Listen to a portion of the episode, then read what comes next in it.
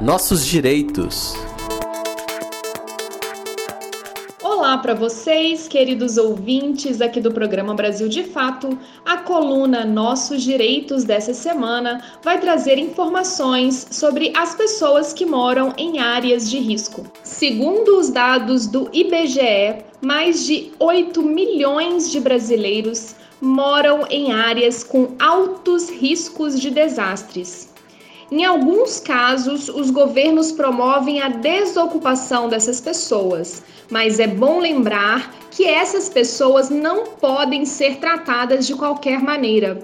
Esses cidadãos desabrigados pelo poder público possuem direitos que devem ser garantidos. No caso de haver necessidade de remover as pessoas das áreas de risco, é obrigação do poder público possibilitar que essas pessoas vivam em um lugar seguro.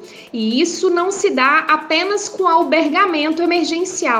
É dever do poder público oferecer alternativas dignas, já que o direito à moradia é garantido no artigo 6 da Constituição Federal. Por isso, quem estiver passando pela situação de ser removido deve procurar os seus direitos.